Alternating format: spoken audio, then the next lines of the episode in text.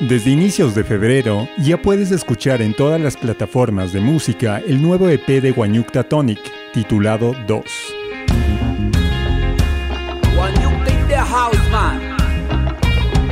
Luego de presentar las historias de cuatro canciones que integran este trabajo, ahora nos detenemos en Manifiesto Zombie, un tema que combina reggae, melodías andinas y rock mientras reflexiona sobre las conexiones virtuales y sus espejismos.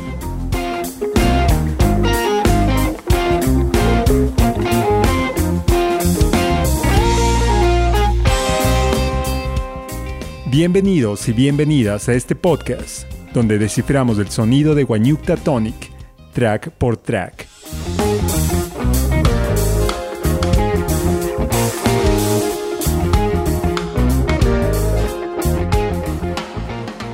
En el proceso creativo de Alex Alviar no hay un método establecido. Sus composiciones nacen de la experimentación, el juego y las distintas influencias musicales que en él habitan.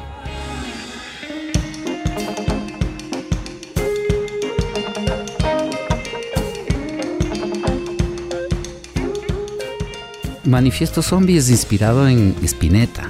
Yo como viví tanto tiempo fuera y tocando música principalmente afrocaribeña y, y otros estilos, con la movida en la que yo me encontraba en Estados Unidos, yo me perdí un montón del desarrollo de la música latinoamericana, del rock latinoamericano, me perdí un montón, del rock ecuatoriano, bueno, entonces la Azúcar tenía un disco de, de Spinetta, es Jade, que es una obra fantástica. Entonces lo escuché y o sea, me, desarmé y de ahí me he vuelto un fanático del flaco, ¿no? Eh, que es un genio. Entonces, la primera parte, sobre todo esa, todo se ve bien en tu pantalla, nadie te hará mal detrás de tu muralla. Eso, de alguna manera, este, me sonaba a Spinetta, y la progresión armónica, de alguna manera.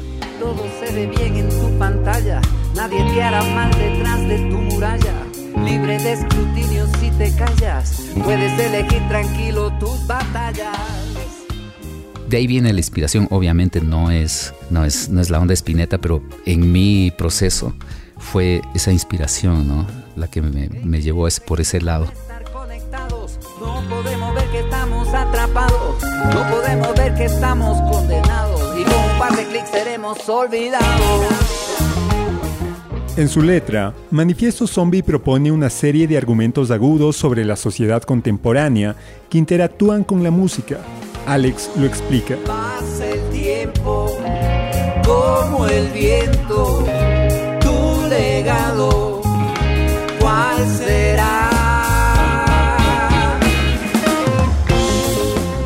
cierta manera se parece mucho a Basta porque es también como el espacio de, decir una, idea que se complementa o se, se antepone a una respuesta sonora musical. Entonces está, todo se ve bien en tu pantalla, nadie te hará mal detrás de tu muralla, libre de escrutinio si te callas, puedes elegir tranquilo tus batallas. Eso es un punto. Todo se ve bien en tu pantalla, nadie te hará mal detrás de tu muralla libre de escrutinio si te callas. Puedes elegir tranquilo tus batallas.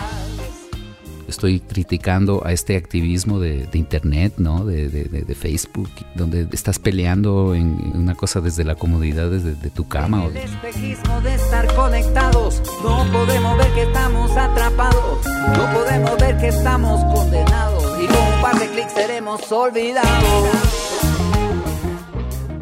Después en el espejismo de estar conectados no podemos ver que estamos atrapados, no podemos ver que estamos condenados y con un par de clics seremos olvidados. Que este es como esta onda de los likes es tan importante y cómo, cómo nos obsesionamos con eso y eh, entonces es otro punto, de alguna manera relacionado con el primero, pero es así como diciendo algo y la música complementando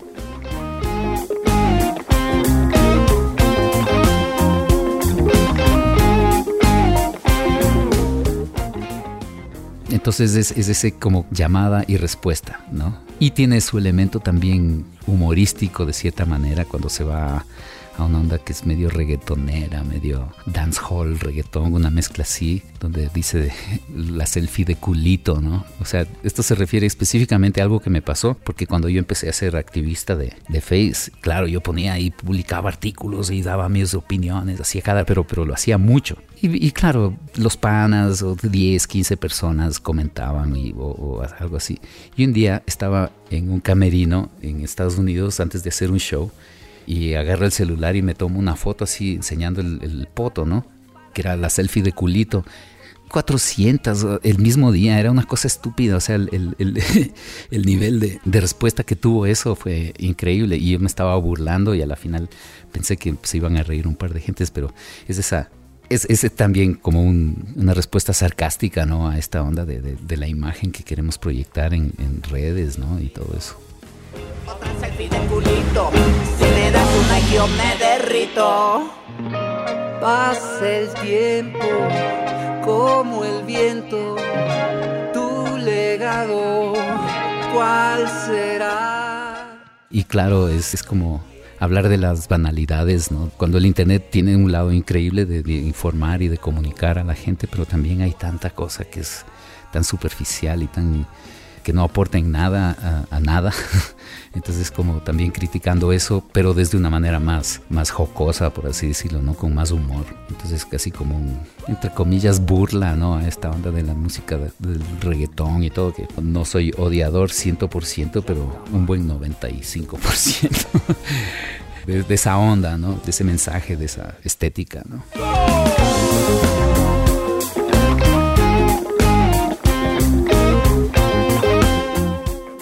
Como en cada tema de Guanyukta Tonic, a nivel musical, Manifiesto Zombie ofrece un diálogo entre la tradición musical ecuatoriana y géneros contemporáneos como el reggae y el rock.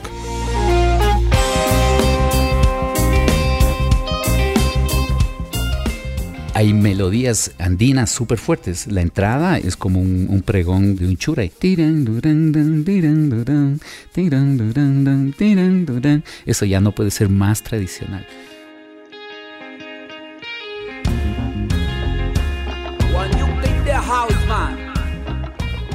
Y la melodía que viene después de ese intro es una melodía de, que yo la aprendí de los Ñanda Mañachi, de un disco de ellos, que es un tema que se llama Coraza, que es un yumbo. El original es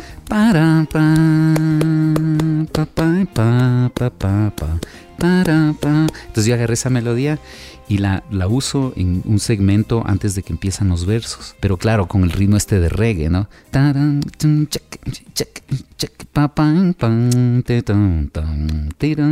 Pero es la misma melodía de ese tema, ¿no?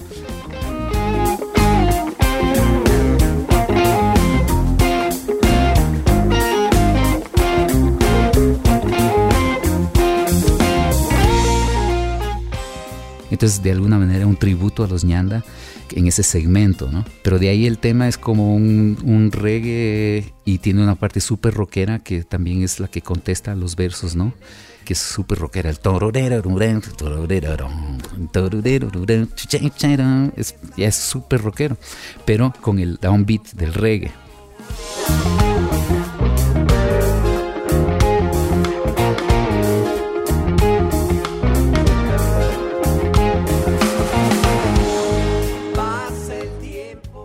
Entonces tiene de todo, pero no es, no es un solo estilo. O sea, se está sugiriendo ciertos, ciertos ritmos, pero claro, es una, una ensalada también. O sea, tiene este lado rockero, tiene este lado super reggae, y los versos son como bien abiertos también, ¿no? Todo se ve bien en tu pantalla. Y el ritmo que le contesta es fuerte, ¿no? Entonces siempre como esta llamada y respuesta también, que ya lo tengo en otros temas, ¿no?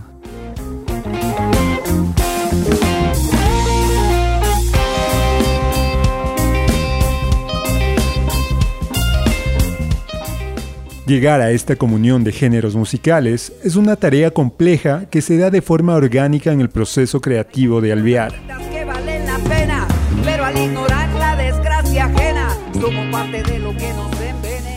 Nunca planifico, nunca tengo una idea y digo, bueno, voy a hacer una cosa que empiece con un chura y, después se vaya un reggae y después tocar el tema de los ñanda mañachi y después voy a hacer una cosa de perespineta.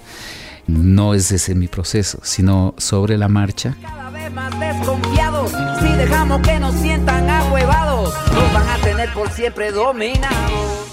O sea, el intro había llegado después, porque ya tenía los versos, ¿no? Los había hecho, pero quería encontrar la, la manera de, y claro, y este bichito que me está siempre zumbando en la oreja de encontrarle una conexión a lo de acá. Entonces de empezar con el pregón del que normalmente lo hace el, el bandolín la música de Imbabura, calzó perfecto. O sea, fue súper jugueteando con la idea y probando cosas.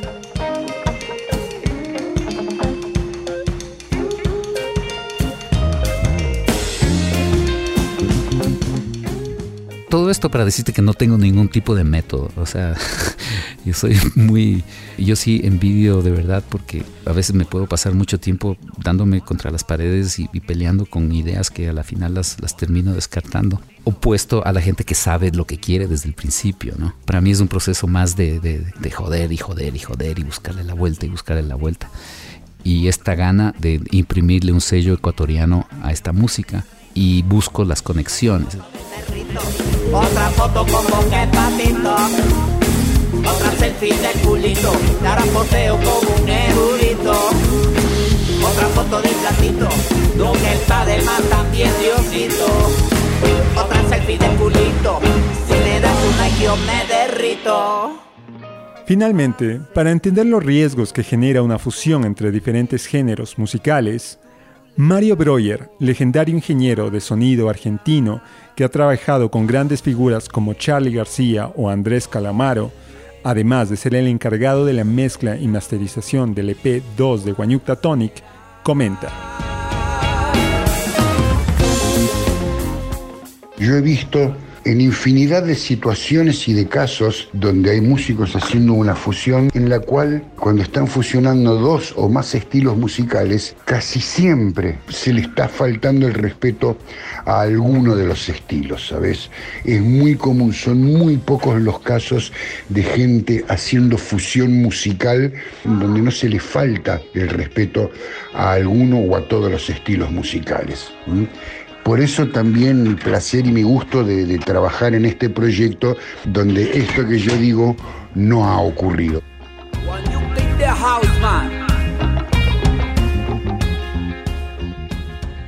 Este es uno de los casos este, donde el artista, donde el productor ha respetado los estilos y han hecho una fusión sana, artística, respetuosa.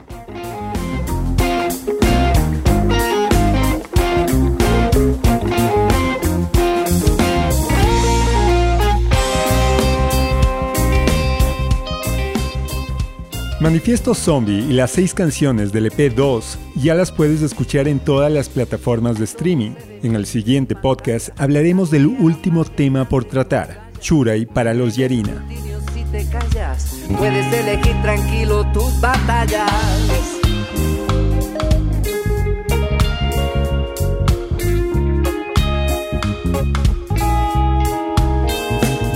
En el espejismo de estar conectados, no podemos ver que estamos atrapados, no podemos ver que estamos condenados y con un par de clics seremos olvidados.